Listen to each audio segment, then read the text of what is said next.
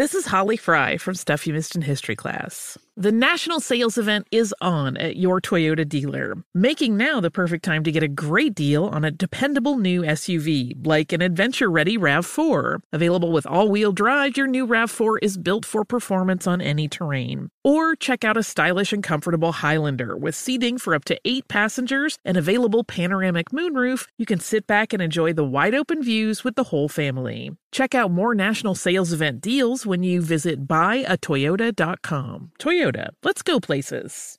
Ready to unlock a world of entertainment? Philips Roku TV has America's favorite TV streaming platform built in, so you can watch live TV, catch every game, discover must see shows and hit movies, and get all the best streaming apps in one place, like iHeart for all your favorite music, radio, and podcasts. Watch what you want when you want. Immerse yourself in entertainment with premium 4K picture and sound for every budget, with sizes for every room. Find your perfect Philips Roku TV today, online or at your local Walmart and Sam's Club. Hi, I'm Antonia Blythe, and this is 20 Questions on Deadline. Joining me today is Alison Brie. Welcome, Alison. We got second place in my seventh grade lip sync contest for one of the songs on that album. The one that was like, You've already won me over. Oh, that's a good one. Yeah. It's a very of all slow. The, of all the options. in spite of me. Like, what did we do? It's so slow. Don't forget to listen to 20 Questions on Deadline. Thank you again, Alison. Thank you. Uh. Check it out now. No doubt now. Uh. Good Monday morning to you, Check right here on a man. number game at VSiN, the Sports Betting Network, Sirius XM Channel 204, VSiN.com, the VSiN app, Fubo, Sling, and Game Plus guessing lines for week number nine in the National Football League. That's what we do here on Mondays. Uh, we'll look back, of course, to all the games in week eight. Uh, and we do this with a gentleman who was not able to make it last week. Uh, but of course, he's the star of the show, and he's back with us this week. We could not be happier. He's the South Point Sportsbook Director, Chrissy Andrews. Good morning to you, Chris. How are you? Uh, not too bad, Gill. Feeling uh, way better than I did last week. That's for sure. Before we get into any of this, uh, of the uh, system that we do here on the show, which is I'm in a cocoon. This is a tribute to the old Stardust radio show of the same uh, of the same ilk, where we go through the lines. You tell us what we're going to post. I'm in a cocoon. I guess them. Before we get into any of that, can you walk us through? Because I think that you are beloved for sure, uh, and so I think people want to know how you when you first felt symptoms what were they like how bad did they get what was the full arc how do you feel now etc take us back to the first time you felt something odd Well, last Thursday, you know, probably like late in the afternoon, I just started coughing and coughing and coughing. And, um, you know, I just, in this day and age, my first thought is, geez, do I, do I have COVID, you know? And uh, that night I went home, tried to sleep, It was up all night. I, you know, I couldn't sleep more than 10, 15 minutes at a time because my coughing would just wake me up. Finally went to, uh, you know, uh, you know, a, a, an easy boy, an e- a lazy boy chair, got a little bit of sleep there so I could sleep a little better that way. So I got up in the morning feeling just weird, you know, uh, had to run to the bathroom on occasion, took my temperature. It was 97.0 at one point. And that, you know, that, I know that's not a fever, it's the exact opposite, but something's wrong. You know, then I took it like about half an hour later and it was 99.9. So, and I usually run a little low. So 99.9 for me is a pretty high fever. So, you know, I kind of went through, you know, did it like again a half hour later. We down to 97, another half hour up to 99.9. I said, well, some, something is wrong. If it's COVID, I certainly don't want to get the rest of the world sick. You know, so I ran, I, you know, uh, Michael Gaughan set us up to get tested, to get tested fairly quickly. Uh, so we went in, got tested. You know, they told, well, it'll be six to 12 hours before we let you know. You know, okay. They called me back like in an hour. They said, no, you got it. so I, I think it's one of those deals where if you got it, they get back to you right away. And uh, so they put, you know, my doctors in USC. Naturally, I stayed in contact with them throughout this because they originally had warned me, yeah, you got to try not to get this with my immune system, sure you know, which they had to wipe out in order for the transplant. You know, uh, so I call, they put me on some stuff, um, and and it really it started helping like after about day four or five, I could see I was I started getting better, like actually fairly dramatically. But you know, and then it's just been getting better ever since. But let me just back up for a second. So I found out on Friday. I also, and I posted this on Twitter, just a little note about it without too many details. A good friend of mine got it on the Monday before, so like four or five days before, got it that day and died the same day. Oh my God.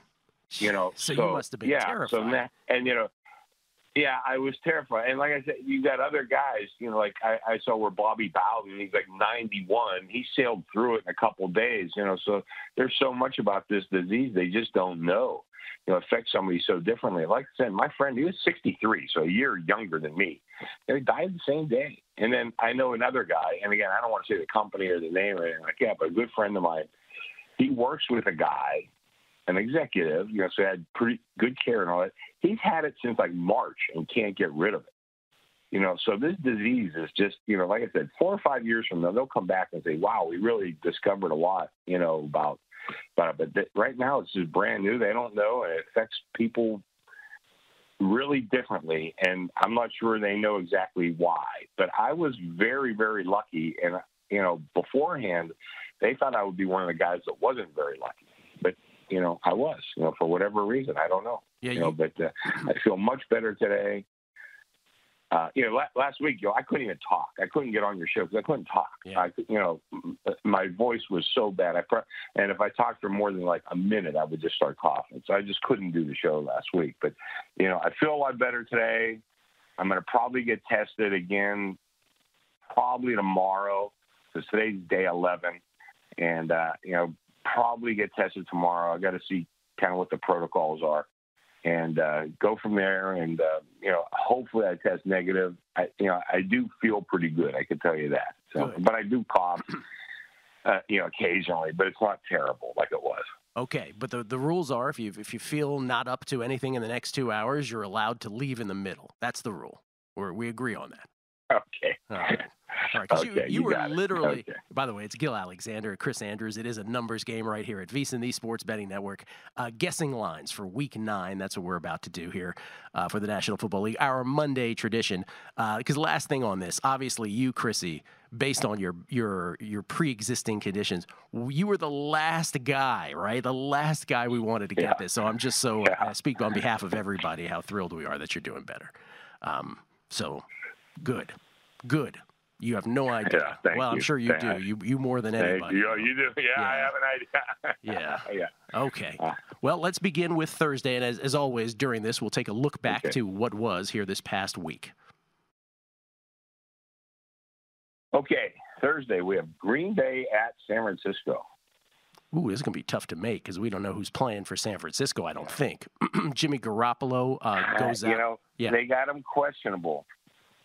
Yeah, and then there's George Kittle too with the foot injury, right? Both Garoppolo and Yeah. Kittle left that game yesterday uh, and did not return uh, for the Niners. The Niners losing to Seattle 37 to 27 in a game that, quite frankly, wasn't that close.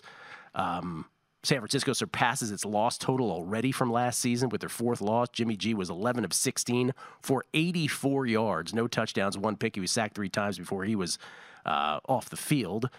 Next to Baltimore, this is the thing about Garoppolo that gets me, and I'll get to. I, I realize it's a Green Bay at San Francisco, so we usually start with the away team. But the thing that gets me about about Garoppolo is that next to Baltimore, he has probably the best running game in the league. You plug in anybody in there, and they have this fabulous running game. And so he's got the biggest windows there are on play action passes, but he throws pick after pick. So I, they just can't be happy with what they're seeing from him. It's his third game this year with no touchdowns and at least one pick. Mullens came in, Nick Mullens, 18 of 25 for 238, two touchdowns, no picks, no sacks. Uh, Brandon Aiyuk was the biggest target uh, in terms of the receiving game, eight for 91 at a touchdown. Minnesota yesterday, excuse me, Green Bay yesterday, though, loses to Minnesota, and they lose outright. One of seven favorites uh, this week to lose outright. Green Bay loses to Minnesota 28 to 22. Also a game that probably wasn't quite as close as the final score indicates, but Green Bay had a shot at the end. It was a weird game. It was one of these games where Green Bay started out with a 13 play, 75 yard touchdown drive. And then Minnesota came back with a 10 play, 73 yard touchdown drive, and that was basically the first quarter. Then Green Bay came back with a 15 play, 72 yard touchdown drive in the second quarter. Minnesota followed with a 12 play, 67 yard touchdown drive. And that was basically the first half. Third quarter starts. Minnesota 10 play 85 yard touchdown drive. There were no punts in this game till the fourth quarter. Minnesota scored a touchdown on their first four drives. And that 28 to 14 lead, that flip after the half, is really what decided this game. Again, 28 to 22. But this is tough without knowing if Garoppolo or Kittle, what their status is. And I'm not sure Garoppolo matters, is I guess what I was getting at earlier. I- will say a pick 'em because I don't really know what else to make it. Yeah, it's two and a half. I even see a, three, uh, a couple threes with juice on the dog. Um, I'm assuming know, in I, favor of Green Bay. I don't so. know. Yes, Green Bay. Yeah, yeah, I'm going to open at two and a half. But, you know, the, the Jimmy G thing, I think it's just really interesting. You know, uh, let's start with that it, you know, when you say somebody's wildly inconsistent, usually it means he's bad, you know, but he's truly inconsistent. And I was reading one of the guys, I think it's Tim Kawakami, said, let's not forget, you know, a couple months ago in the Super Bowl, he was probably eight minutes away from being the MVP. Yeah. And then now you just see him, and sometimes he looks incredibly good, and other times he looks incredibly bad. And yesterday he looked incredibly bad. And uh, Nick Mullens, it was one of those guys where I, I when I see when I see him play, I say, well, you know, this kid isn't bad. He's okay. But then you start looking at some numbers, and he doesn't produce. Now, yesterday he did, and if you look at his numbers, where's my notes here? His QBR was 97.0. That's really high. But in a game, like you said, Yo, not nearly as close yeah. as the score would indicate. And um, Seattle, you know, against kind of like our prejudices, because we keep thinking Seattle does great defense. Their, defense is terrible this year. So, um, but I don't know what to think about Mullens and Garoppolo. You think there's no difference? You know, you might be right. I, I think there's a little bit, but that, you, you know, you might be dead on. Anyway, I kind of like it a little higher. Uh, you know, well, I mean, I didn't like the pick. Um, I, I see two and a half. I'm going to open at two and a half. I don't think it's worthy of the three. But you know, Green Bay's now played a couple bad games in a row. Uh, I had them really in the highest echelon of this league. I had to drop them down a little bit after after two games like that. Uh, but I, am going to open two and a half. I think that's okay. But I, you know, I, I, this is going to be really interesting with the short week and the numerous injuries that the 49ers have had throughout the year. I was checking my notes. Another thing too, no no team has swung more in my power ratings than San Francisco, just yeah. but primarily because of the injuries. They're very difficult to sort of pin pin down all because of those injuries, right? They've just been a mash unit. But I think the Kittle one is the is potentially the biggest of all of them. So we'll see if he's able to play in this game or not. Um, yeah, so I don't really know what to make of that line. Let's go to Sunday morning. Jason Kahn is here, by the way, Sunday ladies and gentlemen. How many how many Sunday morning games do we have, Jason? It is uh, three late games and eight early games. So like yesterday. Okay. All right. What's first, Chrissy? I'm sorry. Seattle at Buffalo. Ooh, another good game. Seattle at Buffalo. Well, yeah. things are looking up with these matchups. Uh, Seattle, as we mentioned, beats the uh, beats the Niners yesterday, thirty-seven to twenty-seven. Russell Wilson uh, 27 of 37 for 261, four touchdowns, no picks, sacked just twice. And DK Metcalf was the man yesterday. 12 catches for 161 yards, both career highs, two touchdowns. It is Russell Wilson's third game this season with four plus touchdowns and no picks. He has 26 touchdown passes. That's the second most in history through seven games. You may recall Tom Brady 27 back in 2007. And the Seahawks are the only team with 27 plus points in every game this season. They were 9 of 15 on third downs. By the way, they were minus two in turnovers in that game against the uh, Niners yesterday, still won. Last uh, Seattle score. Oh, here was my little note that I made. I was I make little notes, and so I'm like, what, what am I saying here? There was one thing at the end of that game.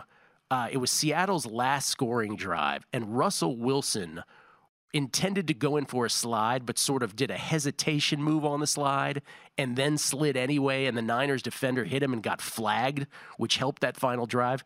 They can't throw flags if if a quarterback is going to do some hesitation on that. You can't fake a slide and then go into a slide and get flagged. That was the one thing I was like that. That was a one of these officiating notes where I'm just like that's uh, that's not going to work for this league. Um, Buffalo yesterday somehow beats the Patriots. The Patriots do get the cover in this game. Buffalo wins it 24 to 21. But Cam Newton and the Pats were driving late, and Cam Newton fumbled the football. Josh Allen was 11 of 18 for 154, no touchdowns, uh, one pick. He was sacked once. He was uh, 10 for 23 on the ground with a touchdown. Stefon Diggs, six catches for 92. Bills' first home win versus the Pats since 2011. Uh, but Seattle is at Buffalo. I don't think there's any way Buffalo can be favored in this game. I think people are sort of on to Buffalo's absolute one dimensional game on offense. And New England, for goodness sake, New England almost beat them. So I'll say Seattle. I'll split the difference between three and a pick. I'll say Seattle minus one and a half on the road. Uh, you're a shade light. It's two and a half. I even see two and a half some juice. Uh, let's see. I, I got like three three threes with juice on the dog. Uh, I'm to go with two and a half. Um, I, I, I forgot to mention this during the San Francisco game, but there is huge steam from the wise guys on San Francisco yesterday. Hmm. And uh, I have to kind of respect that because it was really, you know, from guys I highly respected. Now, were they betting on San Francisco or are they betting against Seattle? And that's a question you have to ask yourself. The thing is, Seattle's defense is terrible. And uh, I keep, hey, Gill, I got to root for Russell Wilson yesterday. How's There you that? go. know, for a big change. I got to root for. I got a couple. I got a couple every year. That was one of them. Uh, but I do have to wonder, you know, what went into that handicap because I mean, it really was huge, huge steam. Um, so I, I, I like the two and a half, but I got to tell you, my power rating is that I still, I still regard Seattle like really, really good. Um, but I, those defensive flaws, but you know, is Russell Wilson enough to overcome them? A lot of times he is, yeah. Yeah. So I like I like the two and a half. I think it's not worthy of a three. I think three they would take. Um, I have a feeling we'll get the three at some point during this week, and we may even close three come Sunday. I assume with those seven dogs winning outright this week so far that you've had a phenomenal weekend from a book's perspective. No complaints. How's no, that? no complaints. All right. Uh, by the way, for And bookies always find something to complain Yeah. about. Believe me, but I got no complaints. and you got none. Uh, by the way, for those landing on this show, again, not only is it a tribute to the old Stardust radio show, but we often find that our first impressions here on Monday are the best. Uh, as a bet uh, from the betting side of things, last week the two lines when we did the bastardized version, we didn't do guessing lines without you, Chrissy. But Jason and I just went through the games because I had taken all these notes. Might as well not waste them. But we didn't do a guessing lines. We didn't put it in podcast form.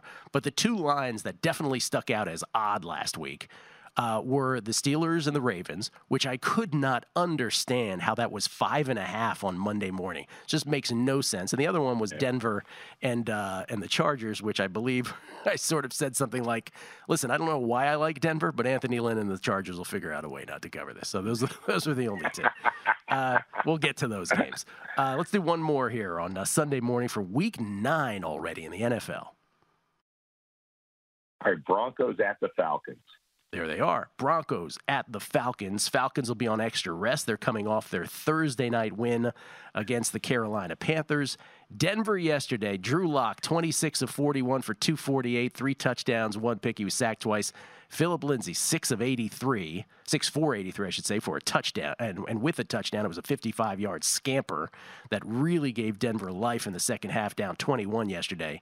I mentioned uh, Atlanta's win over Carolina. This past Thursday, Matt Ryan was 21 of 30 for 281, no touchdowns, one pick. He was sacked twice. Julio came alive, 7 for 137.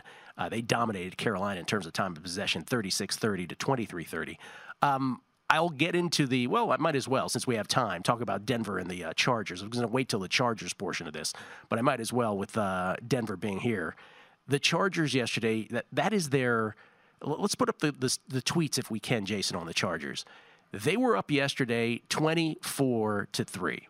Uh, so another 21, and it was that Lindsay, that Lindsay run early in the second half, or at least in the third Yeah. quarter, that sort of lit the fire to the Broncos. You're like, oh, well, that was quick. Here's Daniel Popper. Chargers blown leads in the last four games 17 points, 17 points, 16 points, 21 points. That's virtually impossible. Virtually impossible. ESPN Stats and Information puts it uh, in perspective here. Teams, when leading by 17 plus this season, entering last night's game, Chargers 0 and 3, all others 52 and 4. And then there's one more from ESPN stats. And I mean, that's um, that's impossible. Oh, Chargers 0 3. The rest of the league 52 and 4. Chargers the first team in NFL history to lose three straight games in which they led by 17 points. The 2020 Chargers also joined the 2003 Falcons as the only teams in NFL history to lose three games after holding a 17 point lead in NFL history. That's uh, courtesy of Elias as well. So yesterday it wasn't so much the fact that it was any specific Anthony Lynnism. I think people are, you know, the fact that it's the the fourth or fifth such episode of this. By the way, Steven Vegas, who follows us, 702 Steve Sports. Um, oh, that's a different one coming up. That's for another game. Um, I'm like a dog being distracted by tweets here in different screens of the building. Um, but the chart yesterday, the Chargers are up, up 24 to three. Okay, having blown four leads of 16 plus, as we just talked about but the they gave up plays the Chargers did to the Broncos of 55 yards. That was the Lindsay run, a 43 yard pass to Jeudy on a subsequent drive, and then a 40 yard touchdown later. And so it was these huge plays on defense that they were giving up. Yes, there was a couple penalties, but this one was just sort of a this wasn't like, you know, Anthony Lynn making one poor decision. This was just a full full collapse on the part of the Chargers defense as Drew Lock and the uh, Broncos all of a sudden looked like the uh, 1991 Redskins. All that said, Atlanta will be a favorite at home with extra rest. I'll say it's four and a half. Hey guys, this is Matt Jones, Drew Franklin from the Fade This podcast. We got a great episode coming up, picks in all the sports, football, basketball, we do them all. But here's a preview of this week's episode. Nothing to do with anyone personally, but Creighton is the team every year that the nerds you know, the basketball nerds. They're like, you know, against Creighton, you know, watch Creighton. They play, and I'm like, I don't want to watch Creighton because I agree with Shannon the dude today. Creighton's never going to win anything. Stop talking to me about Creighton. They're not never the, not gonna, the not the Big East tournament. They're well, I mean, they could maybe they win the Big East tournament, but it'll only be luck. But like they're always like, you know, a sleeper team that cool. Like that guy who I told you had eight title teams. One of his title teams was Creighton is not winning the national championship. It's yeah, I don't not, have them doing that. That like that's why do we all have to act like Creighton is a is a is a good team? Creighton's like the band they all say you should know if you really knew bands. and then they're never at any of the. Never, yeah, exactly. And it comes time for the Grammys, and they lose out to like you know Lil Durk, and you're like, see, I knew Lil Durk was better. Why are you? T- why are you telling me? See the whole time. And this episode was brought to you in partnership with DraftKings. To hear more, listen and subscribe to Fade This on iHeartRadio or wherever you listen to podcasts. Ready to unlock a world of entertainment? Philips Roku TV has America's favorite TV streaming platform built in. So you can watch live TV, catch every game, discover must see shows and hit movies, and get all the best streaming apps in one place, like iHeart for all your favorite music, radio, and podcasts. Watch what you want when you want. Immerse yourself in entertainment with premium 4K picture and sound for every budget, with sizes for every room. Find your perfect Philips Roku TV today, online or at your local Walmart and Sam's Club. Welcome to the Scene to Scene podcast. I am your host, Valerie Complex. Today, I am chatting with Ji Young Yoo. Ji Young stars as co lead in the six part limited series Expats. I think I learn a little bit with every character that I play. I think usually I play a character and it causes enough introspection that I learn something about myself. I honestly can't gush enough about Freaky Tales. I'm so excited to share it with more people. If you like what you hear, be sure to review, like, and subscribe to the Scene to Scene podcast wow, your uh, your number is better than what I came up with. Uh, I see four, and it's pretty much a solid four. Hmm. I thought this game would be a lot closer to three. Um, you know, I went through some of my notes. Uh, like about every four weeks, I'm going to do it again this week, just just for myself. I take notes on teams, like what do I think, where are they going, you know, where have they been, blah blah blah. Well, and I was looking over my notes before this week's uh, games, and Denver I had pegged. I said, you know what? There's, I don't think they're going to win a lot of games, but I think they're starting to becoming a, a very live dog. And I said the same thing about the Bengals, by the way. But I thought the Broncos were going to be a very live dog. Uh, and and you know, I, I agree with you yesterday, though. I have to admit, since I'm still not 100, percent I kind of fell asleep during the late afternoon games. I woke up in time to see the, the Broncos score. Well, it was one of the few games we lost. So I don't know everything that happened. I do remember the Lindsay run. But I think the Broncos are, you know, I don't like the coach. Not crazy about the quarterback. I think there's some team, there's some talent on that team, and I, you know, I think for me, I, I think anything over three, I'd be looking to take the dog. I am going to open four just because that's what it, where it is everywhere. But I kind of lean towards the dog on this one, and uh, you know I think they show up. And Atlanta's another very hard team to figure. They just they blow a lot of leads, but you know, they look pretty good on Thursday night. You know, and uh, but I don't think they deserve to be a four. I like them a little lower. I had Denver yesterday. Um, and don't get me wrong, there were penalties on the Chargers, so it is part of an overall team culture. But man, how Anthony Lynn still has a job, I, I have no idea. We'll come back. We'll do more. Week nine in the NFL. Guessing lines with Chrissy Andrews right here in the numbers game at VSiN, the Sports Betting Network. Our friends at Circa with the Circa Millions and Survivor. Uh, Circa Millions, Carnage, Bills, Titans, number one and two most popularly picked teams. Goodbye, goodbye. Loss, loss. Uh, fifth most popular team pick, the Rams. Nope. By the way, the Rams Dolphins box score, which we'll get to, is perhaps the funniest box score you will ever see in your life. So one, two, and five, Bills and Titans being the biggest defenders in Circa Million. Then there's Circa Survivor, which had 350 left. Remember, there were 1,390 before the season. Had 350 on the button left. Three entries not placed in. Missed the deadline. So it goes to 347. Only 16 others knocked out Titans and Packers. Only five people picked the Packers. It's a pretty sharp survivor group, by the way. When you consider that there was the most tickets in the Packers uh, Yeah. uh, MGM Yeah. uh, grid last week. Of course, there's planning involved in this and scheduling, you know, grids and stuff. Eagles was the biggest sweat for people, 141 people. We'll get to the Eagles Cowboys in a minute. Good lord. Bucks pending tonight, 79, but uh, I think the Bucks will roll the Giants. You know, one of these games where you're like, I think this team is going to roll the other team, and you're you're worried about sounding stupid in the end. I do not care about sta- sounding stupid. I think the Bucks will destroy them. But 79 people have the Bucks tonight against the Giants for thoroughness' sake. All right, Chrissy, Chris Andrews with us from the South Point Hotel Casino. Feeling better today? Let's do another one for Sunday morning, week nine. Okay, next up we have the Bears at the Titans.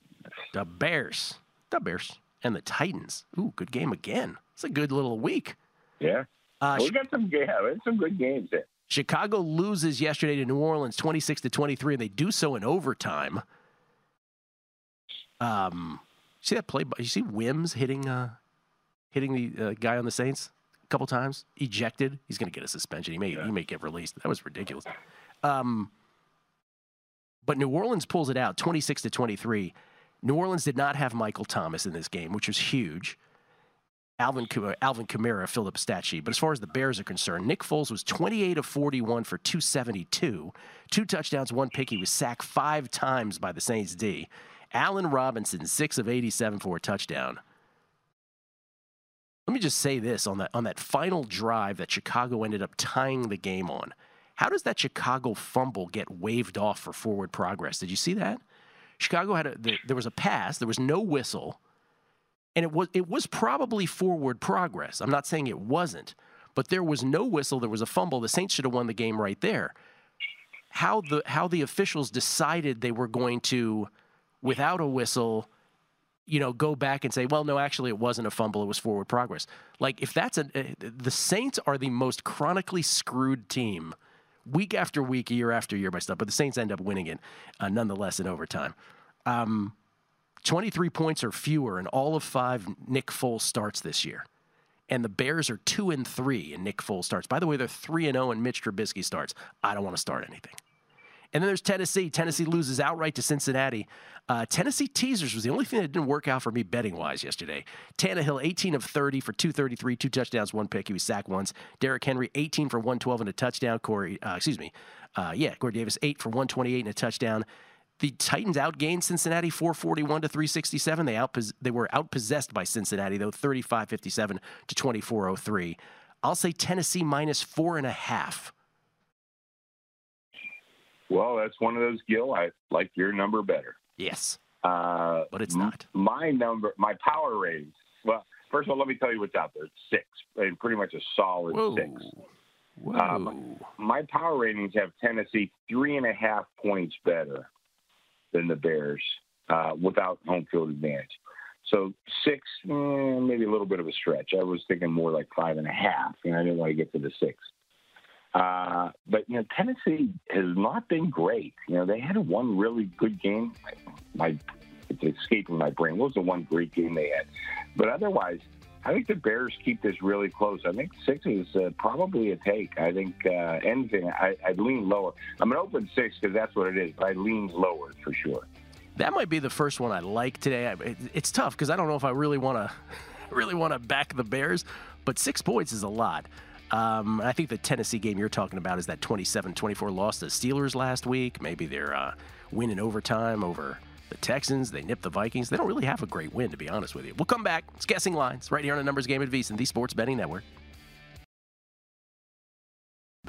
Uh, unlike the circa millions thing you just threw up, Jason, I did well yesterday in the contest. Minnesota, Denver, and Pittsburgh all winners. I lost on New Orleans.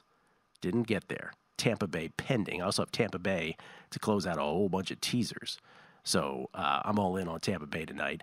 Uh, we'll get into that. By the way, Chrissy, Chris Andrews back with us, uh, feeling better today. Back with us to uh, guess Week Nine lines. The game you were talking about with the with uh, Tennessee, because I was doing it on a glance as we were talking, was that Thursday night game against Buffalo, right, where they crushed them. Right, right. And now I don't know how good that looks. The way Buffalo's been playing, maybe not as good as we thought it to be. Yeah, I, I went back and looked myself. I give I have like a grading system, and that's like the one good grade, like a really good grade that they got. Otherwise, they've been really kind of mediocre. Tennessee, yeah. So that was the one good one. Um, so yeah, bef- yeah, we should hit that before we move on. But we got some other stuff. Yeah, so that, but that's the first line that's a little curious to me. Six, interesting, interesting. Okay, what's next? Detroit of Minnesota. Detroit at Minnesota. We talked about the uh, the Vikings. Kirk Cousins, eleven of fourteen for 160, one touchdown, no picks. It was sacked once. Dalvin did all the heavy lifting. Dalvin Cook, 30 for 163 and three touchdowns. Then he caught two passes for 63 and another touchdown. Uh, scored, uh, as I said earlier, Minnesota scored a touchdown on each of their first four possessions uh, as they beat the Packers. Detroit yesterday, um, they lose and they lose pretty big in the end uh, to the Indianapolis Colts, 41 to 21. This was the game on uh, the Megapod last week where we asked the question, "What's the game you want no part of?" And this was my choice, and I think this was Mike Palm's choice as well, because these are two of the teams that I just cannot seem to put my finger on.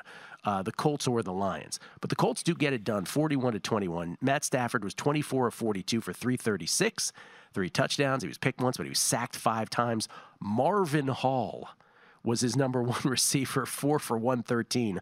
The Lions only had 29 rushing yards in this game yesterday. They were minus two in turnovers. So this is an inter uh, an intra division game. Detroit at Minnesota. I think it's more than a field goal. I'll say Minnesota minus four. Yeah, it's three and a half and four, and I definitely lean to the higher. So I'm going to open four. You know, this Detroit team, boy, I'll tell you, you know, just a such a poorly run franchise. I mean, ever since I was a little kid, I never remember Detroit really being good. They've had like a couple flashes of mediocrity, being as about as good as they could be. And you know, Matthew Stafford, I think, had this guy, you know, been drafted by somebody else, been with a different organization. I think we're talking about Hall of Fame credentials. And uh, it's a shame to waste the talent that's so good because they really don't have anything besides him.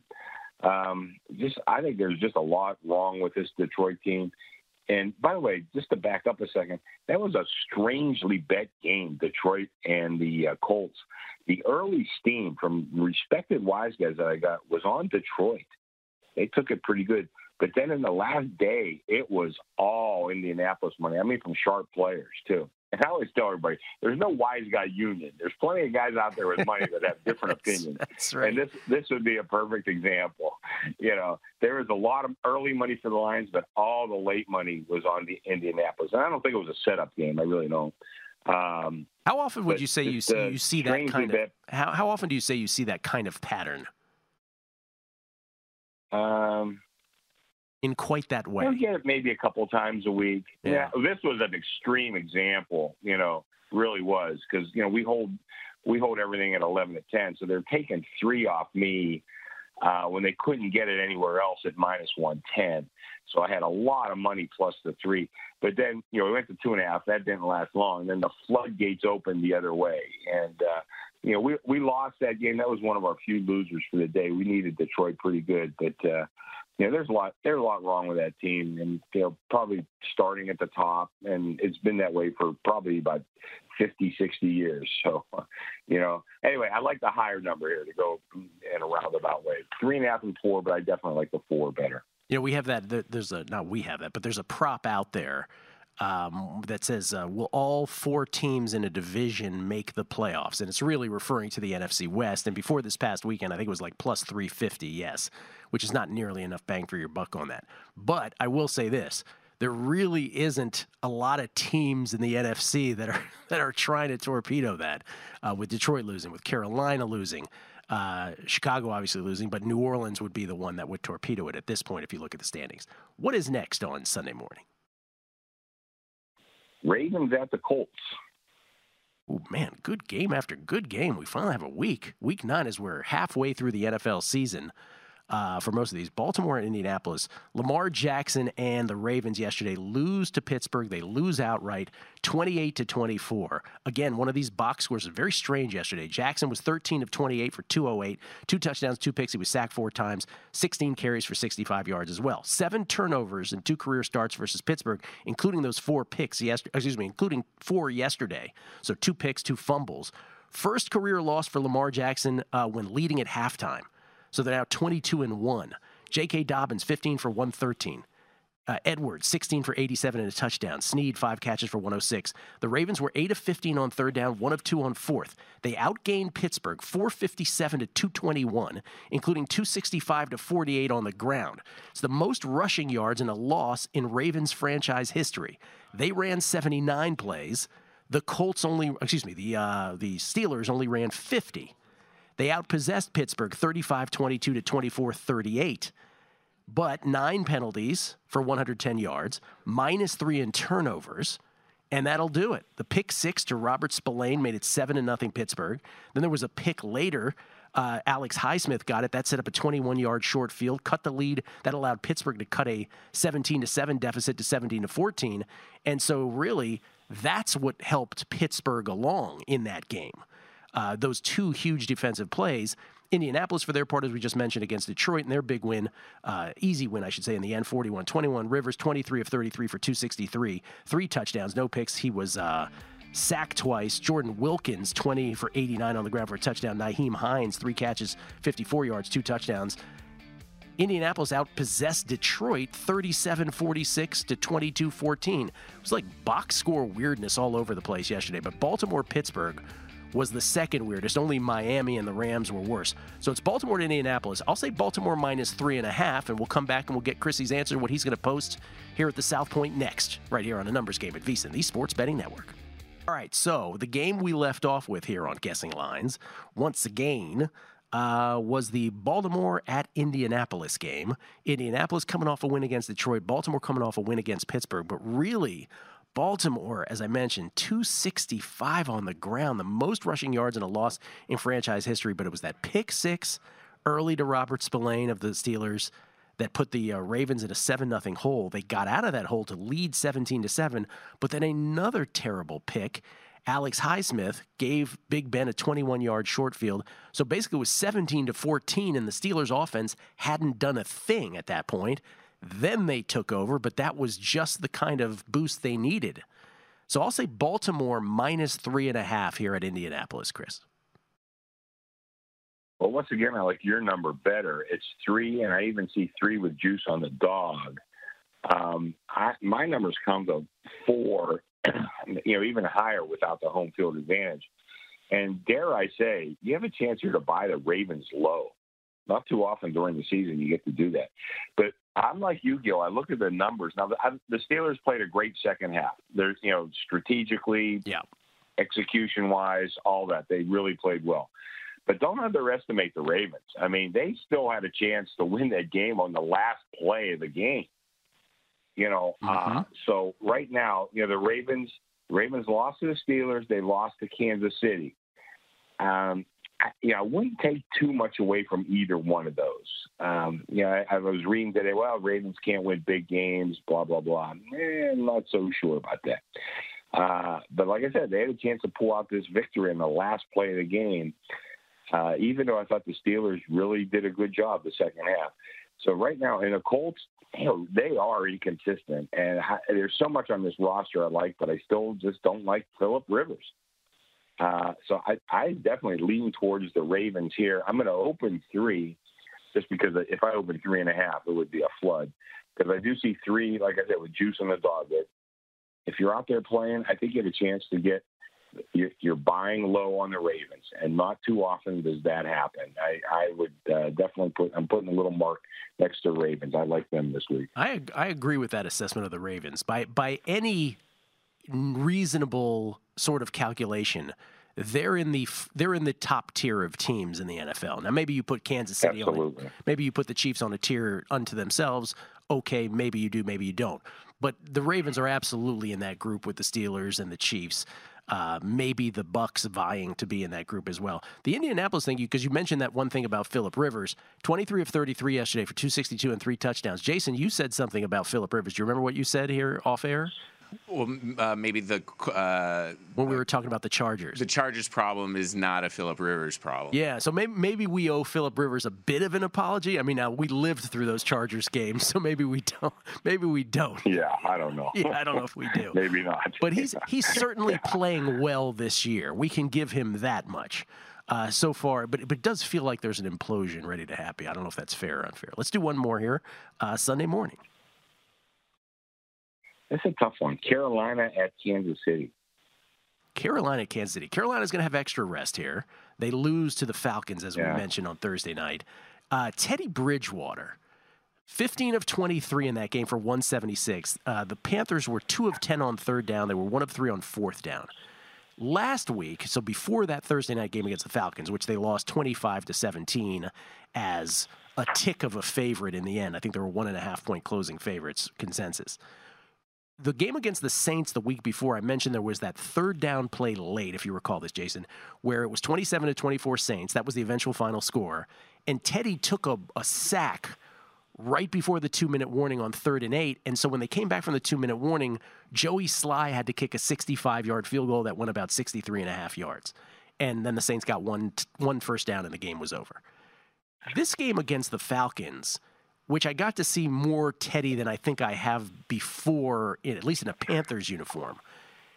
I don't know if it's him or if nobody's getting open downfield, but he seems to.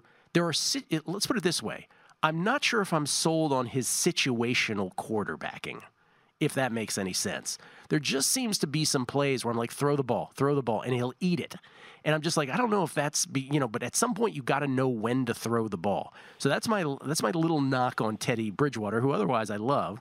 Kansas City, uh, no surprise, they beat the Jets yesterday as 19 and a half point favorites, and they cover in the process. How about that? Patrick Mahomes, 31 of 42 for 416, five touchdowns, no picks. He wasn't sacked. Kelce, 8 for 109 and a touchdown. Tyreek, 4 for 98 and two touchdowns. Uh, the Chiefs only needed 50 rushing yards. Got to respect Andy Reid. Like, you know, we were saying before about the Vikings that Kirk Cousins was 11 of 14. Well, the Vikings realized they're like, we're just going to keep giving Dalvin Cook the ball. I love when an NFL team does that, right? Don't try to outsmart yourself. Just keep doing it until they stop it.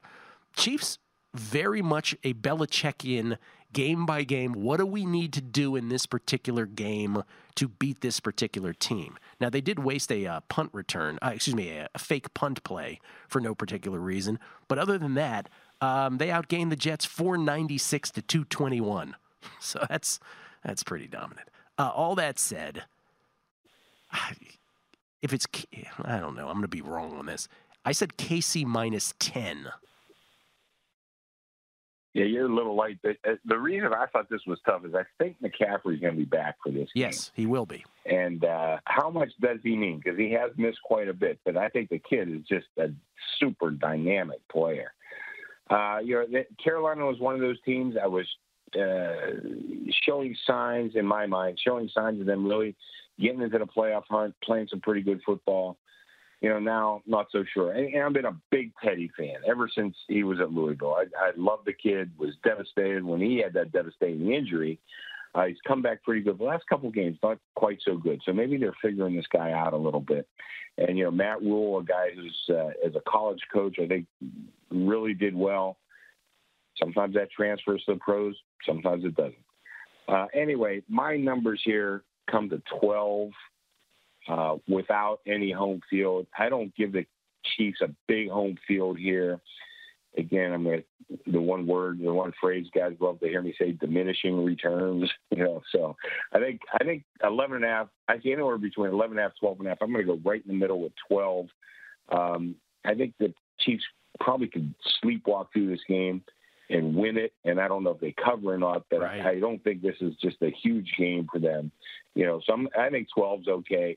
But uh, I think it's going to be an interesting game to watch, mostly because I want to see McCaffrey coming back and see what kind of difference he makes on this team. Because uh, it, it, it could be nothing after all this time, but it could be a lot too because he is a super player. Well, you said it. I mean, that's going to be the thing with all these big Chiefs spreads when they're at home.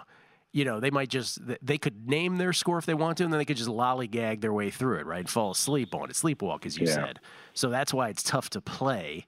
And then, you know, are they really going to go 15 and 1? What's the game from here to the end of the year that they're just going to sleepwalk to the point where they don't end up winning it?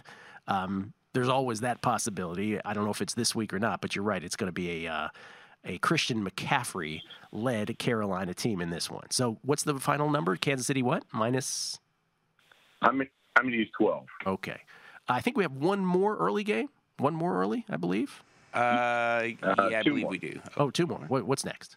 Let's do one more here. Houston at Jacksonville. Okay, well, this won't take long, and we only have a couple minutes. Houston, uh, Houston coming off a bye. Jacksonville coming off a bye. Two teams coming off a bye. Um, and this will be now. So Gardner Minshew has multiple fractures. We were talking about this last week. He didn't tell the Jaguars. He has multiple fractures in his throwing hand. And so this is probably Mike Glennon going for the Jaguars Yeah. in this game. And so that alone I mean, that alone would make it Houston minus way more points than I would have imagined if it was Minshew, because I think there is uh, Minshew is you know from from Minshew to Glennon. Does that mean anything? I think it probably means a couple points, sight unseen. We don't know what Mike Glennon or as, or as Jon Gruden famously called him, Mike Glennon. Uh, we don't know what he's about at this point. so I'll say Houston. Is Houston minus six too many? Oh, well, no, it's not. I see six and a half, pretty much painted on. Uh, you know, no real differences. Geez, six and a Uh, half. my numbers come. Yeah, I- I'll tell you the truth. I like it even higher because Mike Glennon, I'm not a big fan of, and Minshew. I, yeah, they started figuring him out, but I got to tell you, yeah, before the season, we talked about Jacksonville being abysmally bad, and they they started out with a win. and I think kind of threw us off a little bit, but I think they're coming back down to earth, uh, or coming back down to where we thought they would be. Uh, you know, with Mike Glennon, like I said, my numbers, because I, I gave him two points between him and Minshew. Uh, my numbers would be the Texans eight with no home field advantage. And Jacksonville does not have much of a home field advantage. I got to tell you, even in the, best of times. Um, so I guess I guess the six and a half's okay, but tell you the truth, if I saw a seven, I'd probably go to seven. I think Texans are hungry for a win, and they they found a team that I think they could beat up here. Like I kind of I kind of like the Texans a little bit. hate laying uh, chalk on the road, but I think the Texans found a team that they may be able to take out their frustrations on. Yeah, I do respect Jacksonville's fight, though. They show up for these games. Um, Gardner Minshew not keeping it. I mean, keeping it from his team. Bad coworker, Jason. Picks up a check, but bad coworker. Can't do that. Houston minus six and a half. We'll come back. We'll get some more lines right here on a numbers game at VSiN, the Sports Betting Network.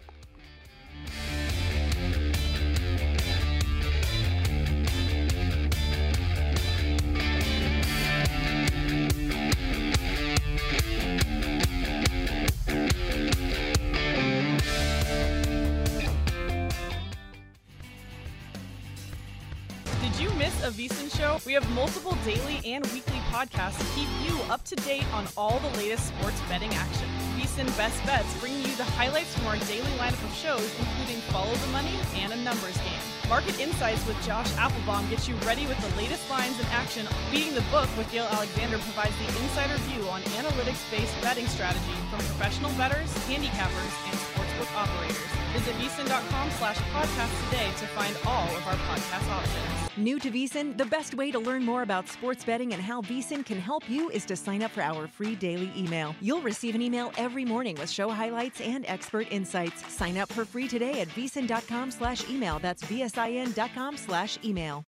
If you didn't catch VSIN last week, here's some of what you missed. So here's your updated now new favorite to win the AP Coach of the Year. This is at a global book. Mike Tomlin, Steelers coach, is new, uh, the new favorite at six to one, as that team is now undefeated still. Quite the conundrum, because he's a player's coach. The guys love and respect him. He's a saint and an angel. For when you see the issues that Bell and Antonio Brown have had, yeah. that they've never had issues there in Pittsburgh, and how everything worked out in, in team chemistry but he, he he's you know he's kind of a, weird with the the rah rah and some of the cliches after the game, but it's struggles with clock and game management and strategy, but they're always in the mix. Yeah, and it's also you get different answers when you talk to hardcore Steeler fans about what they think. Oh, sure. Some love him. Some Yeah. thought he should have been fired years ago. Yeah, yeah. John Harbaugh is now the second shot in the board at seven to one. I'm not so sure about No, I don't one. agree with no, that. 14 No. and two last Yeah, year. yeah, yeah, yeah. Uh, Bruce Arians plus 750. I, that's that's interesting too. I can't get there with that one either because they have so many weapons. I mean, who was going to be surprised if you asked someone in August if Tampa was going to go 12 and 4 and win the division? Everyone would have raised their hand or said, "Okay, at least uh, I certainly buy that." Tom and his toys. I mean, I, I don't I don't think Arian should get the credit that much credit for what's going on. they- uh, the other thing. They, they won seven games last year. They had a quarterback who threw 30 interceptions. Right. So Tom doesn't turn it over. Yeah. So immediately you think, okay, that's problem problems fixed from day one. Right. You eliminate those massive problems, and all of a sudden, hey, we're talking about a maybe division winner or a playoff Uh-huh. team. Uh, Andy Reid, Mike Vrabel are each eight to one. Vrabel was plus 575.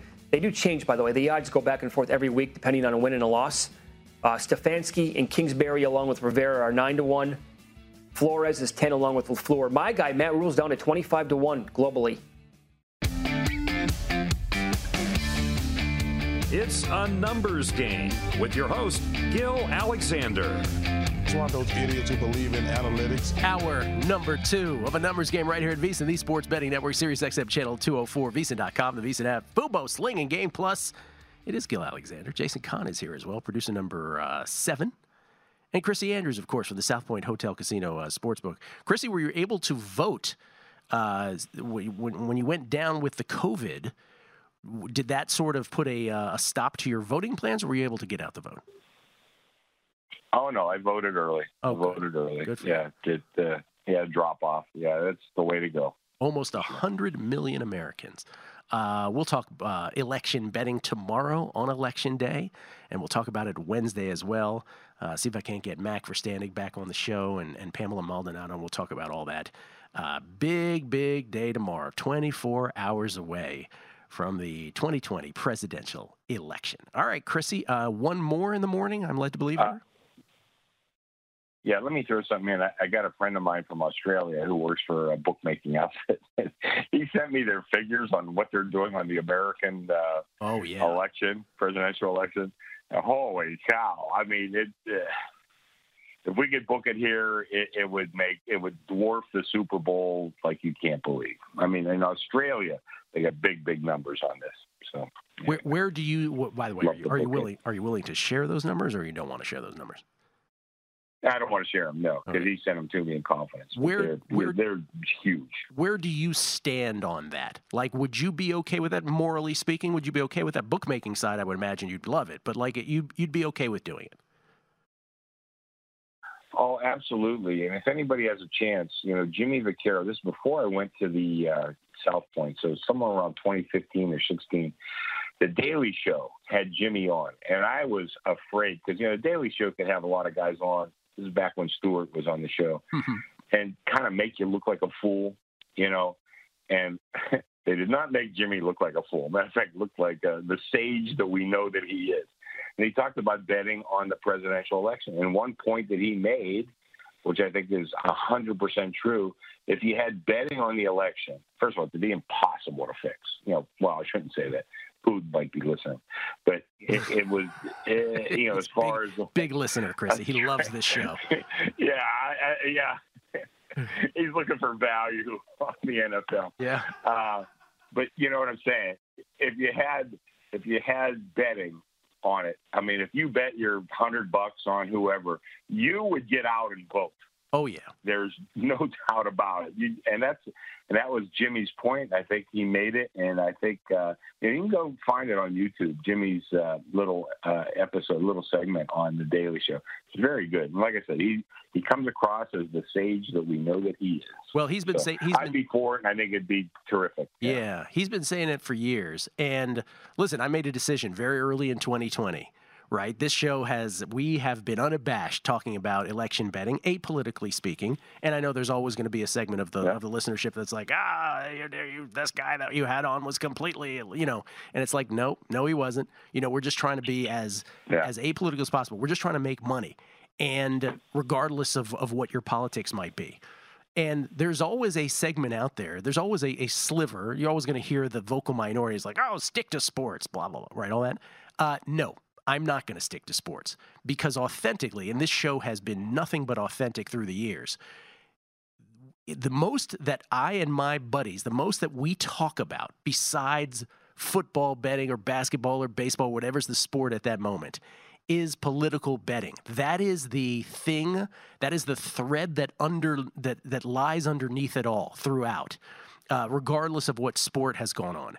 And it is some of the most fascinating betting arcs and betting analysis that you can get. And so I hope people have gotten that this year. That um, I, I really believe four years from now, everybody's going to talk openly about it. And by the way, I'll tell you about the podcast numbers. We so the difference between this is pulling back the curtain a little bit. Uh, guessing lines and the political show that we did last week, which was an hour long, again with Mac Verstandig and, and Pamela Maldonado, did a fabulous job on the show. Um, yeah. We put them in podcast form as well. Now, they're just shy. Guessing lines and the political show were just shy of Megapod numbers, but keep in mind the Megapod doesn't air on VSIN. So guessing lines and the political show had the disadvantage, if you will, disadvantage in quotes of having aired once and then it goes to podcast. So it's it's like a rebroadcast. And by the way, it's Gill Alexander, it's Chrissy Andrews right here on a numbers game at VSIN, the Sports Betting Network, Sirius XM channel 204, VSIN.com, the VSIN app, Fubo, Sling, and Game Plus. Uh, talking uh, guessing lines week nine, which we'll resume here momentarily. But just to let people know, and that's why I always I always listen to people or I always read people on Twitter sort of smiling. I'm like, let me send you the podcast numbers. And then you get back to me and you think if people are interested in this. Because that political show was comparable to a guessing line show. So people have a thirst for it in a way that, uh, in case you're doubting it, you shouldn't doubt it. And so I think that all lends into is there a thirst for it in the audience? There absolutely is. And I'm not saying to do it every two years. I don't think people are going to care about midterms, right? But presidential elections, different story. Anyway, that's my two cents on it. And the numbers bear it out. So uh, we won't do a politics show here, Chris, in case you were getting worried that that's what we're going to do here momentarily. You're like, okay. No, I, I want to say though, I, I listened. I listened to that show you did with those two last week. It was very good, very very good. They were Yeah, outstanding. I, I really enjoyed that. Yeah, those two Yeah. were great. All right, let's get back to I think one more Okay. one more morning game. Yes. Yeah. Uh, the New York Football Giants at your Washington football team. New York hasn't played. They play tonight against the Buccaneers again. That is my fifth contest pick. I'm three and one uh, headed into tonight. Again, um, hits on Minnesota, Denver, and Pittsburgh, but lost on New Orleans. So Tampa Bay is, is who I'm on tonight. I also have them to close out a bunch of teasers. Tampa Bay right now a 13 point favorite. Wow, that's gone all the way up to 13 but you figure the Bucks could kind of name their score tonight. So the Giants will be on short rest against Washington, and Washington will be coming off a bye. Washington will have uh, a week's rest, so it, will- it will be a completely different uh, situation for both teams. The Giants getting the worst of that, and uh, it's in DC. You said is that correct, or in, or I should say at Raljon, yes, outside of DC. Yes. Lovely Raljon, as it was called by uh, John Kent Cooke, uh, named after his two sons back in the day uh, worst traffic arteries you'll ever find into a stadium. I'll say Washington This to me is more than a field goal. Like I know it would be very lazy for people to be like at minus three. I'm going to say Washington minus four and a half. I think they're, I think they're a better football team than the Giants. I realize they lost last time. Ron Rivera going for two down, one late. I think I think there's a potential for Washington to roll in this game. Yeah, my power ratings would be much closer to a three, uh, or even a little lower. But the situation, I think, is in Washington's favor. By the way, the number's three and a half. Okay. Uh, I see a couple of threes with pretty big juice on the favorites. Uh, I'm going to open three and a half. Like I said, you, know, you got one team coming off short rest and the other team coming off a bye. Yeah. I don't know why the NFL does that. Horrible. That's just weird. Yeah. Especially, yeah, for a division game. Yeah, so I think the situation, you know, forget the power ratings, uh, that sort of thing. The situation really favors Washington in this spot. So I don't have any trouble with the three and a half. Um, so that's what I'm going to open. I think maybe, I don't know, numbers wise, like I said, it looks high, but the situation I think is greatly in Washington's favor. So three and a half, I think looks okay. Yeah, that might be a play for me on uh, Washington. Washington would be an interesting survivor pick next week. Like if you don't have Ooh. If you don't have the Chiefs available to you, um, I don't know what else game. They're a Thanksgiving team, though. They are. Washington is a Thanksgiving team. That's a great point. Yeah, Washington is a Thanksgiving team, so that would be They're a likable. Thanksgiving team A too. likable Thanksgiving. Well, they're on the road though on Thanksgiving, if that matters to anybody these days, which I'm not sure how much it does. But it would be a short week of travel anyway to Dallas on Thursday. Okay, next, sir. What's up? I'm John Wall. And I'm CJ Toledano, and we're starting a new podcast presented by DraftKings called Point Game. Everyone, please welcome Coach John Calipari. We're getting beat by 18. My first game in Kentucky, they're saying Cal's a bust. He can't coach. This is crazy. John Wall runs down the floor and makes a buzzer beater. Yep. You remember that, John? That's my first game win I ever made. Remember, you said you never see me do that. Ladies and gentlemen, Demarcus Boogie Cousins. I called Book. I'm like, yo, bro, I'm about to commit to Duke, and I hung up on him. bro, I'm talking about. Do you want to tell me how many times he called me all type of names, bro? You really sold me out. You doing this? Bro, I was sick. I remember that like yesterday, man. Love you, John Wall. Thanks, coach. Love you too. You made me everything I am today. Nah, you made me. You made me. I love it. Check out Point Game with John Wall and CJ Toledano on the iHeartRadio app, DraftKings YouTube, or wherever you get your podcasts. It wasn't even supposed to be That's my, my dance, bro. dance, bro.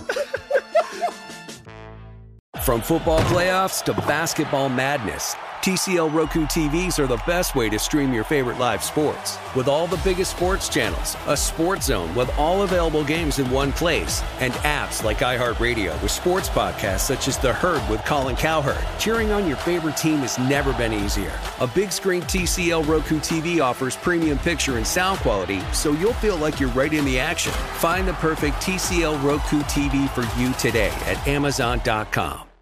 Hi, I'm Antonia Blythe, and this is 20 Questions on Deadline. Joining me today is Alison Brie. Welcome, Alison. We got second place in my seventh grade lip sync contest for one of the songs on that album. The one that was like, You've already won me over. Oh, that's a good one. Yeah. It's a very Of all slow. The, of all the options. In spite of me. Like, what did we do? It's so slow. Don't forget to listen to 20 Questions on Deadline. Thank you again, Alison. Thank you.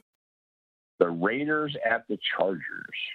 Raiders at the Chargers. So eh, a lot went well for me yesterday. In fact, almost everything went well for me yesterday betting football, except for teaser a teaser with Tennessee in them, and as I mentioned, the one contest pick of New Orleans. Everything else, teasers galore, um, tying into Tampa. Not not only tying into Tampa, but also uh, without Tampa went well.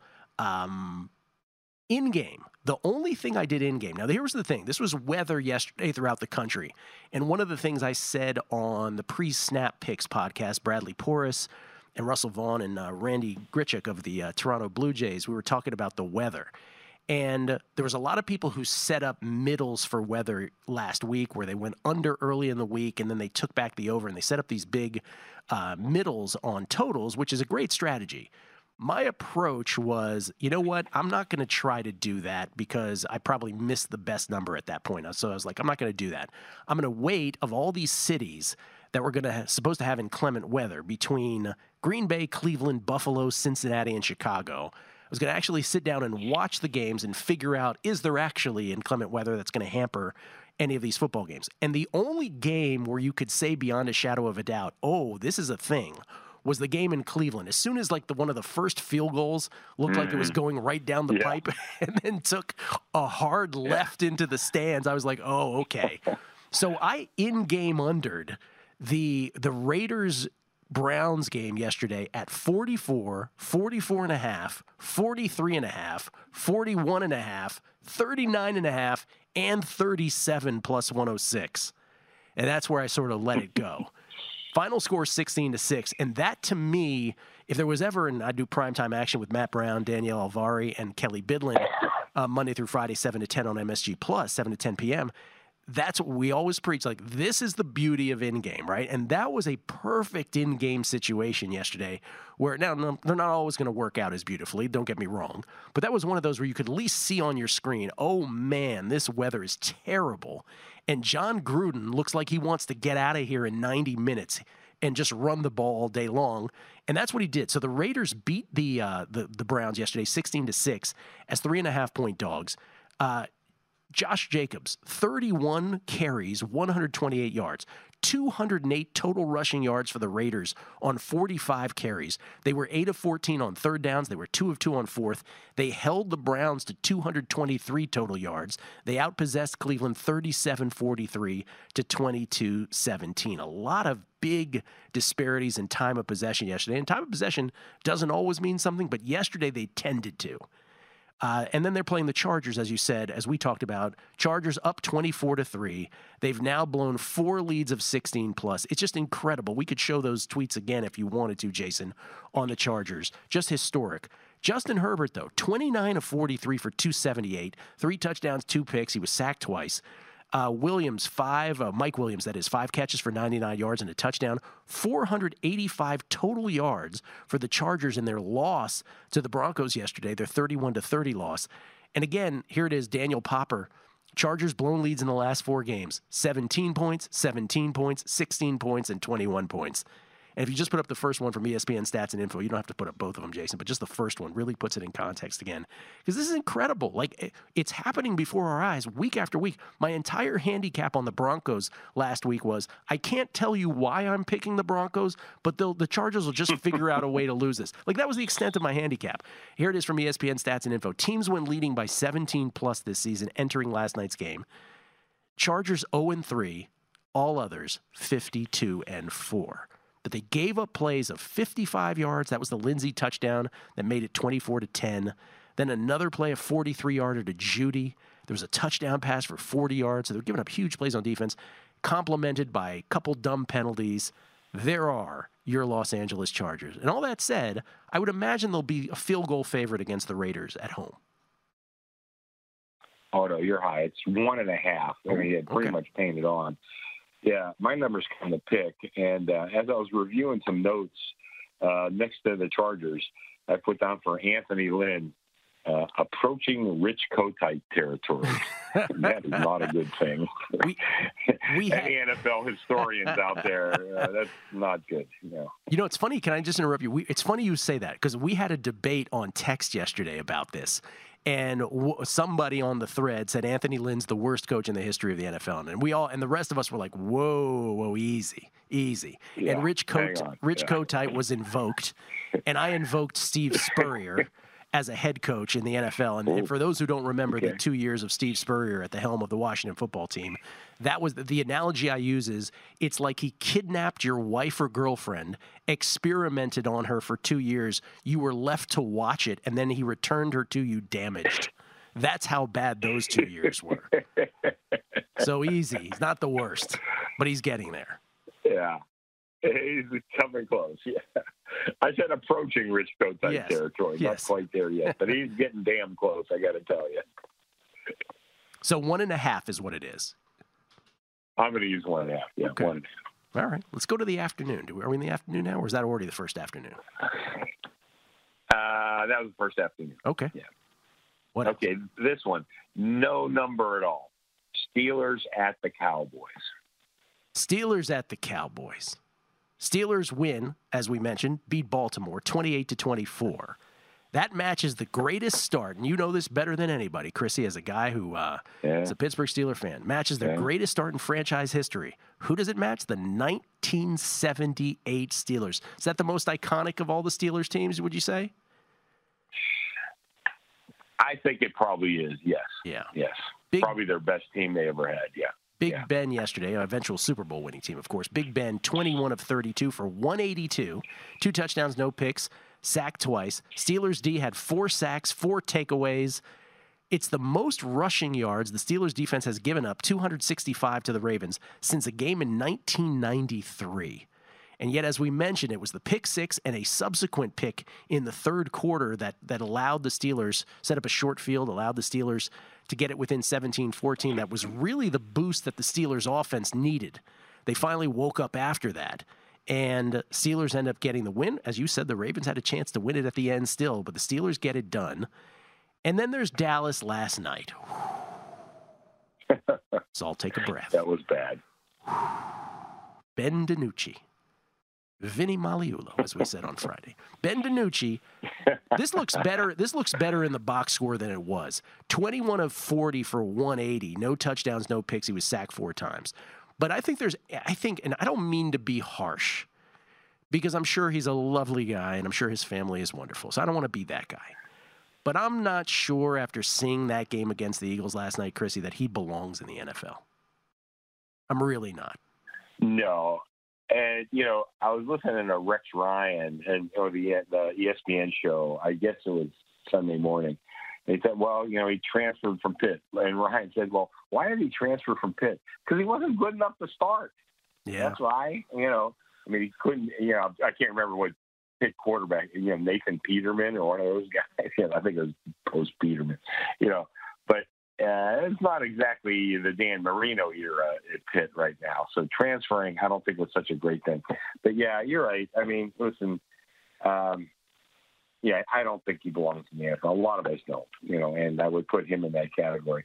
Um, you know, I got to tell you. So I mean, we still want to come up with a number here. Oh, I'm not. We'll, we'll Uh, get there. with- let me let me just say a couple more things about this game because this will be an interesting. Okay, this sure, will be ahead. this Yeah, will be an interesting Go number. Um, first of all, There's none out there, by the way. Oh, not okay. a one. Not a one. Da- Dallas outgained Philadelphia. So all that said about DiNucci, Dallas outgained Philadelphia yesterday, 265 to 222. And Dallas was plus two in turnovers. Philly turned the ball over four times. As bad as Ben DiNucci was, and again, a guy who transferred from Pitt to James Madison, as bad as he was, that game to me was more an indictment of the Philadelphia Eagles, who now lead the NFC East at 3 4 and 1, than it was of the Dallas Cowboys, who are down to their third string quarterback. I was, we were, even as Philly was winning that game yesterday, like, how many teams can you say definitively are worse than the Philadelphia Eagles? I'm not sure. The, the, the Jets, for sure. And then who else is like surely worse? Because even the Jags put out great efforts. I don't think Washington's worse. I don't know if the Giants are worse. They almost beat the Eagles. They should have beaten the Eagles the other night. Like, I don't know who's worse than this team. They're so bad. And and let me just say this also. The final score was 23 to 9. The Eagles end up covering that game. That last Eagles touchdown was the worst non reversal of a touchdown I've ever seen in my life. Like, why do we have replay if that wasn't reversed?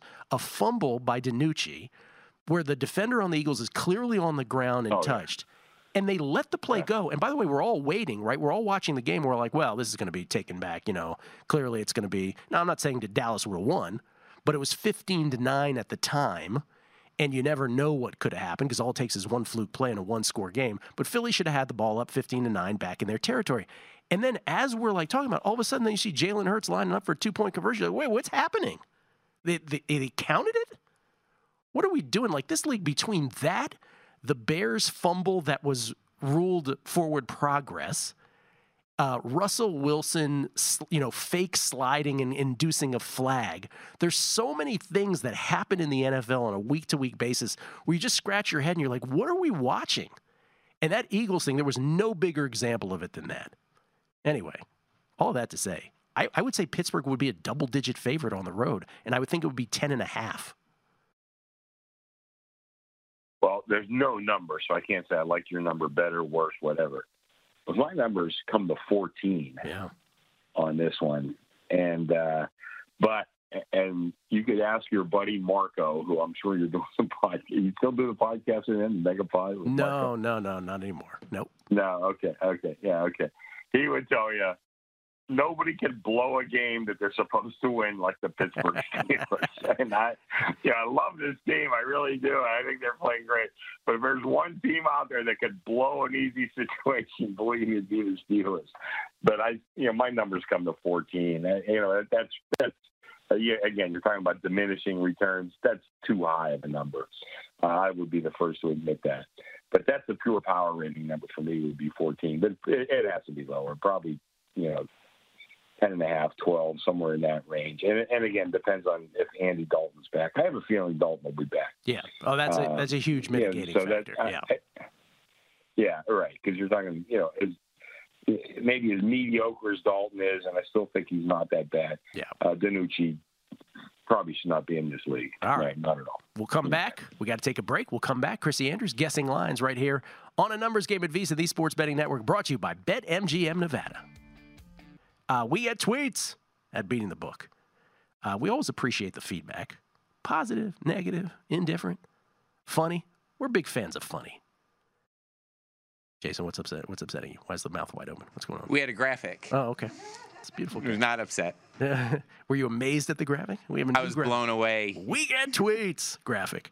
Trip Tepper. McCaffrey being back for the Panthers would be significant he was a, if he was a lockdown corner. He is not. Thank you for that, Trip. Uh, the back end of the Panthers defense is struggling to cover unless the Chiefs play sloppy or there are 40 mile per hour winds. The wide receivers for KC should have a field day 40 mile per hour, not 30, not 35, 40. Point taken, though, sir. Point taken indeed.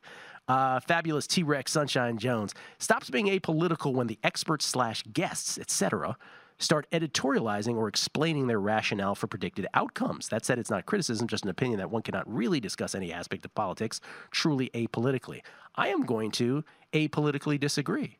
I think they did a fabulous job of explaining, just from a demographic standpoint, why uh, they felt the way they felt. At a certain level, it's just numbers, right? Yeah, I, I, I, it's funny. It's amazing. It doesn't matter how agnostic. So you're just gonna. Some people are gonna take it in as apolitical. By the way, uh, he was a Republican operative uh, who worked in Republican politics for many years. Mac was. People were like, he's a liberal. No, no, no, he wasn't.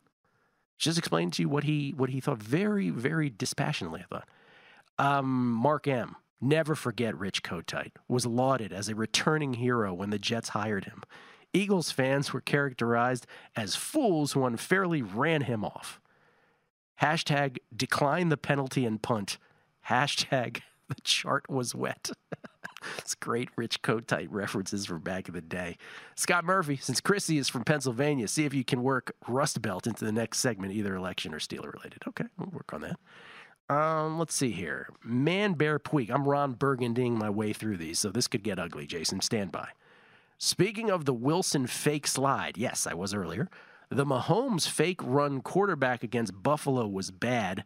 Defenders ease up, then he stays in bounds. This can't be a one size fits all rule. Can't expect defenders to treat Jackson and Murray the same as Rivers and Brees. Yeah, that, that's going to be a hard one to to get around though. That one, because I don't know if it, I don't know if it's. Uh, I mean, you're right. It, there is a bit of a star system thing happening, but that's generally officiated the same. But I hear you. I mean, there's definitely players who get. I mean, I, I would. I said that about the Saints earlier, with that you know that fumble that the Bears had. By the way, how many late drive good fortune moments have the Bears had this year?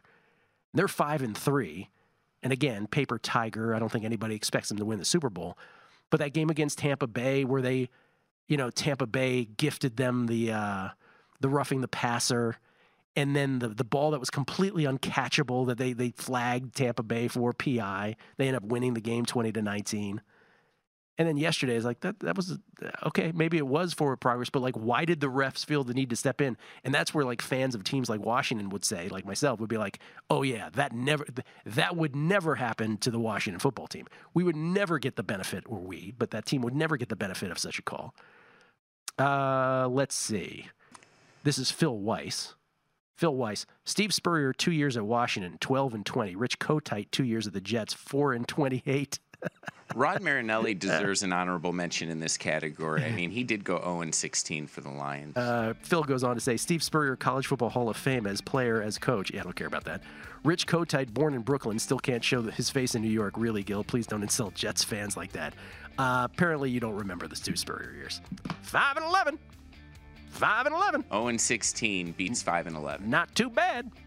See, there's another team out there that's 4 and 12, so, uh, yeah, not too bad. Please. I cannot argue this point. There was no one worse. But you're right about the record. Uh, we'll come back. We'll continue guessing lines with Chrissy next. Numbers game at VSiN, the Sports Betting Network.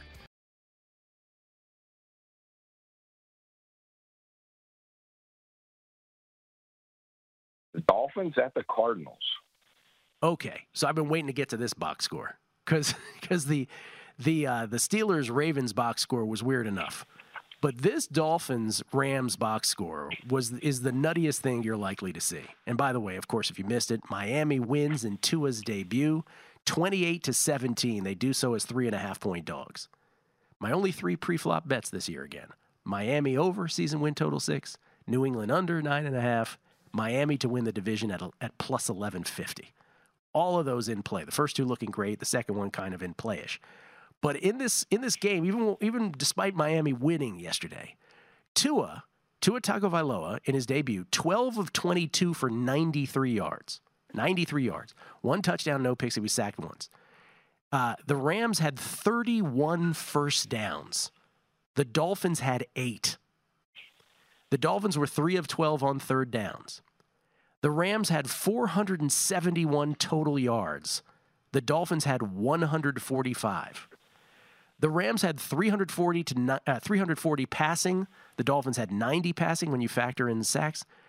The Rams had 131 rushing yards. The Dolphins had 55.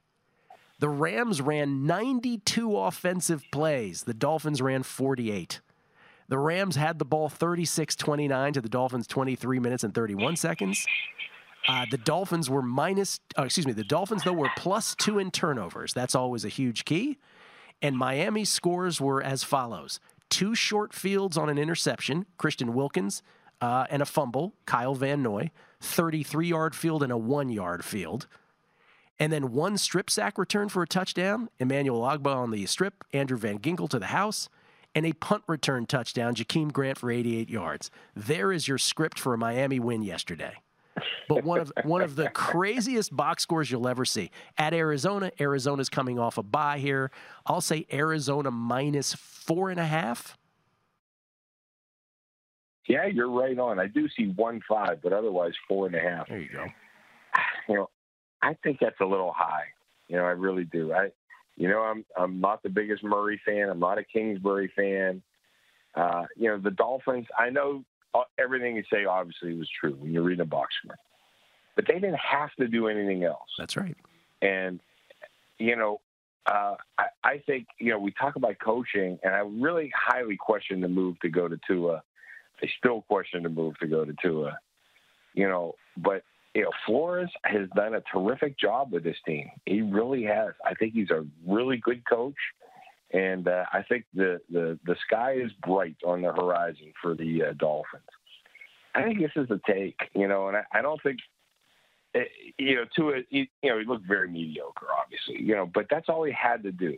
And I think it was a good first game for him, you know, when we look back to, to win a game like that where he hardly had to do anything, certainly nothing dramatic. Uh, I think he'll learn from that and probably get better. I, you know, I'd like it lower. My numbers really came to like three and a half here. Um, but we're talking about four and a half, and like I said, I even saw five. But I'm going to go with the four and a half. And if I see it going lower, I'm probably going to drop it. I think Miami's a very live dog in this situation. All right, one uh, one head nod to the Dolphins on that. I like that for all my uh, futures tickets. Uh, we have two prime times, uh, two prime time games to get to. Sunday night and Monday night. We'll do that next with Chrissy, and uh, we'll tell you what we like in review. Coming back, guessing lines right here in a numbers game at VSiN, the Sports Betting Network. Gill Alexander, it's Chris Andrews, everybody, the uh, South Point Hotel Casino Sportsbook Director, and of course the author of Then One Day. Then One Day, all the story times and more culled together for one beautiful book available where all books are sold, including Amazon. Uh, all right, Sunday night, Chrissy. Okay, another good one here, Gill. Saints at the Bucks. It's a good week. Good matchups. Uh, and good in prime time, too. Although we'll see about that Thursday night game now that A.J. Dillon, Yeah, not le- yeah, has reported. Well, wait till we get to the Sunday night too. So Oh, oh, like oh, I think I know what's coming. Uh, New Orleans at Tampa Bay. New Orleans, as we mentioned, they win it on Wil Lutz's 35-yard field goal with one minute and 40 seconds left in OT yesterday against the Bears. Drew Brees, 31 of 41 for 280, two touchdowns, no picks, sacked once again. Can't really throw the ball downfield. Uh, Alvin Kamara, though, 12 of 67 on the ground, 9 for 96 through the air. The Saints were 2 of 13 on third downs. They were 2 of 3 on fourth downs. They get it done. They find a way. They don't cover, but they do get the win 26 to 23. Tampa Bay plays tonight. So they're going to be on short rest, but they get the Giants. So uh, could be a coaster for the Bucks tonight. I'll say it's Tampa Bay by more than a field goal. I think there's some residual love for the Saints still. So I'm going to guess that it's 4 and I may bet the Bucks. Well, we're thinking the same. It's four and four and a half. I absolutely like the four and a half better. I think this number should be closer to six. Uh, the Saints are just not that good. Yeah. You know, you're talking about some residual love. Yeah, I think you're right. There's we're still looking at this team like they're serious Super Bowl contenders, as they were last year, the year before, year before that, blah blah blah. Uh, but I don't think they are this year. I just don't think they're that good. Uh, you know, Brees it just can't get the ball downfield. And they have some pieces that they've been missing in and out throughout the course of the year. Maybe they get healthy. A lot of things going to happen. I mean, it's the NFL. Crazy things happen. But right now, I do not think this team is in the level of the Buccaneers, and I think the Bucks are getting better and better every week. They might sleepwalk through tonight's game. I know that. I kind of like them, even eh, minus the number. But you know, the, you know, we see crazy things happen in the NFL. They could win by ten, and the Giants never have a chance to win the game. Right. And of course, then they don't cover.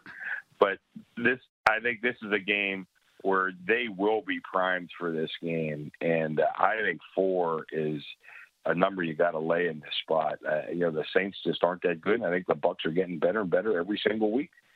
I love people should know we do, we do not talk about these games beforehand, so we both had the same exact thing to say about this game without ever having talked to each other, which is we think it's lower than it ought to be, and this would be a bet on the uh, on the Bucks uh, from from our perspective. Monday night, God help us, because I know we've had too many good matchups. What what I know the Jets haven't been used yet, so it's probably a Jets game. Yep. Yep. Patriots and the Jets. At Patriots at the Jets. Ooh, this is kind of interesting, actually. So It's interesting. but Yeah. It's not a good game. No, it's not a good game.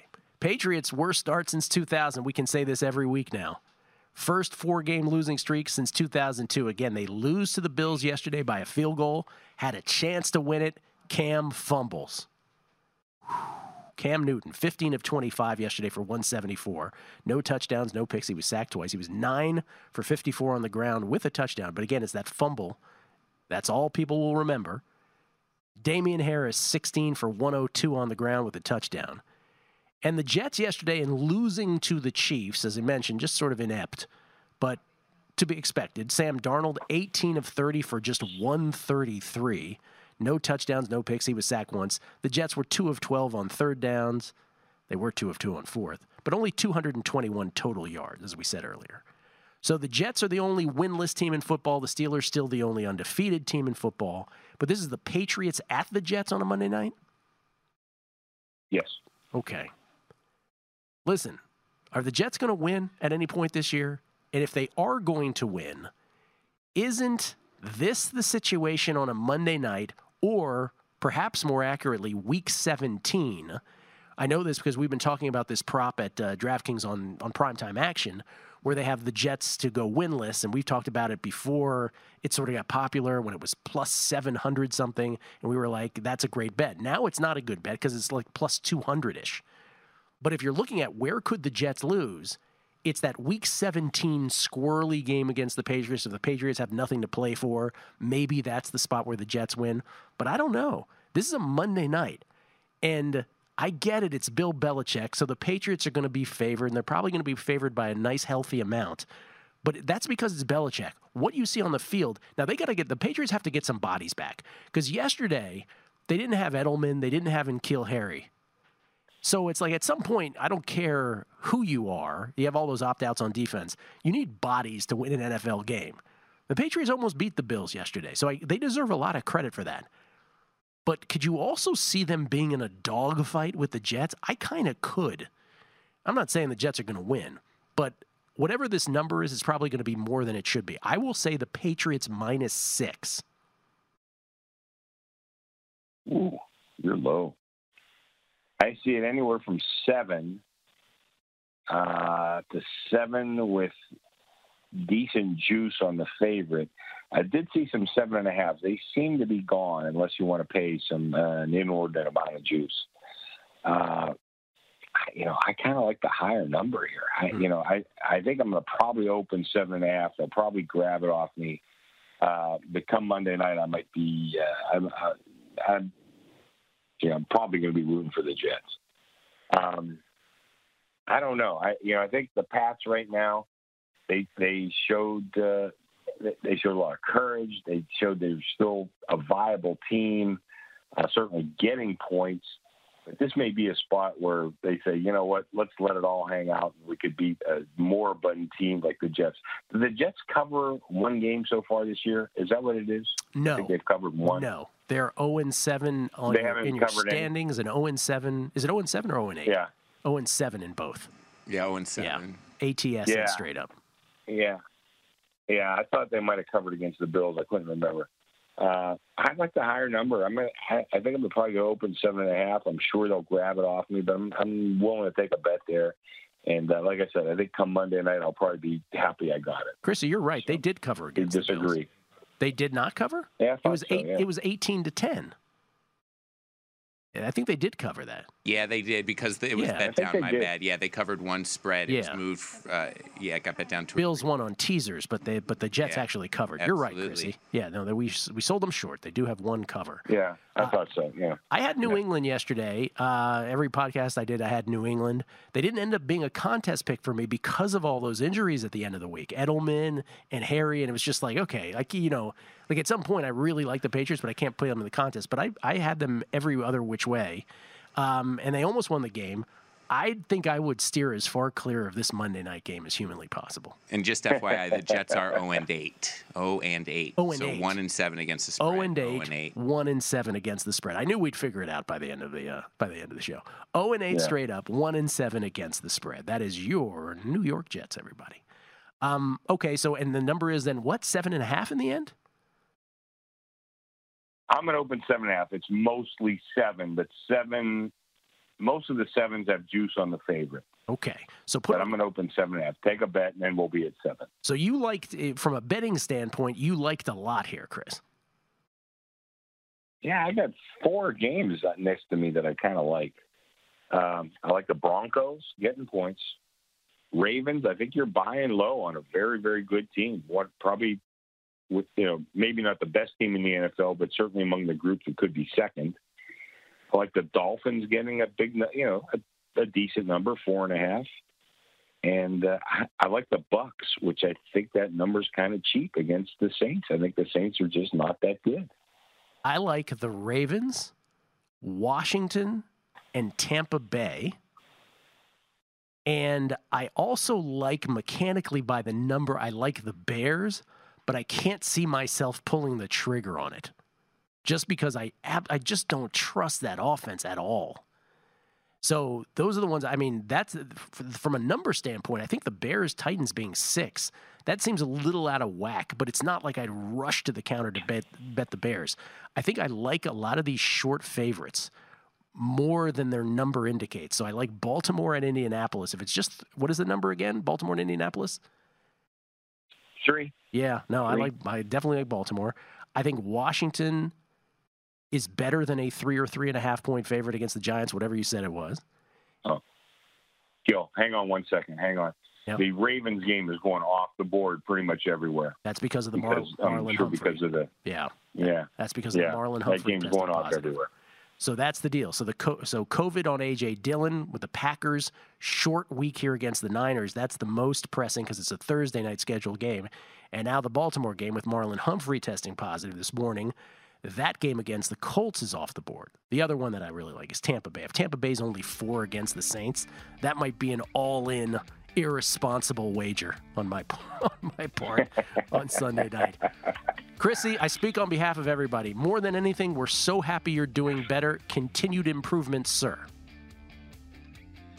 Well, I'm happy I'm doing better too. And thanks everybody. I got a lot of well wishers out there and uh, thanks to all of them. I'm very honored that you would even think of me in a situation like this. Thank you very much. We're all And, uh, thinking about you, man. And Gill, good talking to you. You too, So, sir.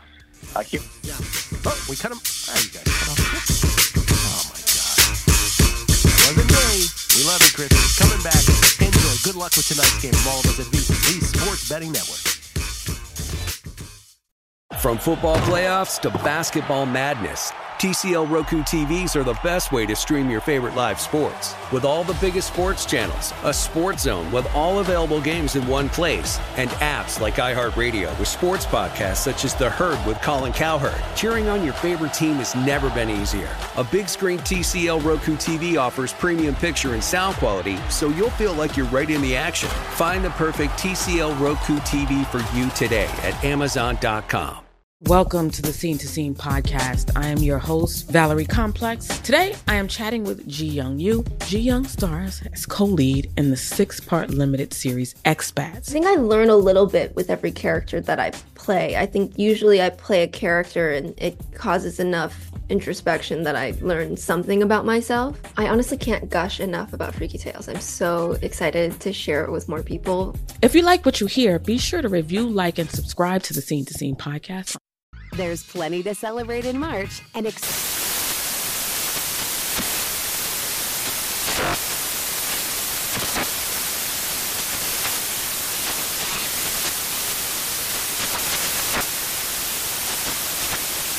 National Craft Month with the perfect pizza at home class from Craftsy. And anytime is right to listen to iHeartRadio's iHeart Country Radio. Discover more shows and movies for free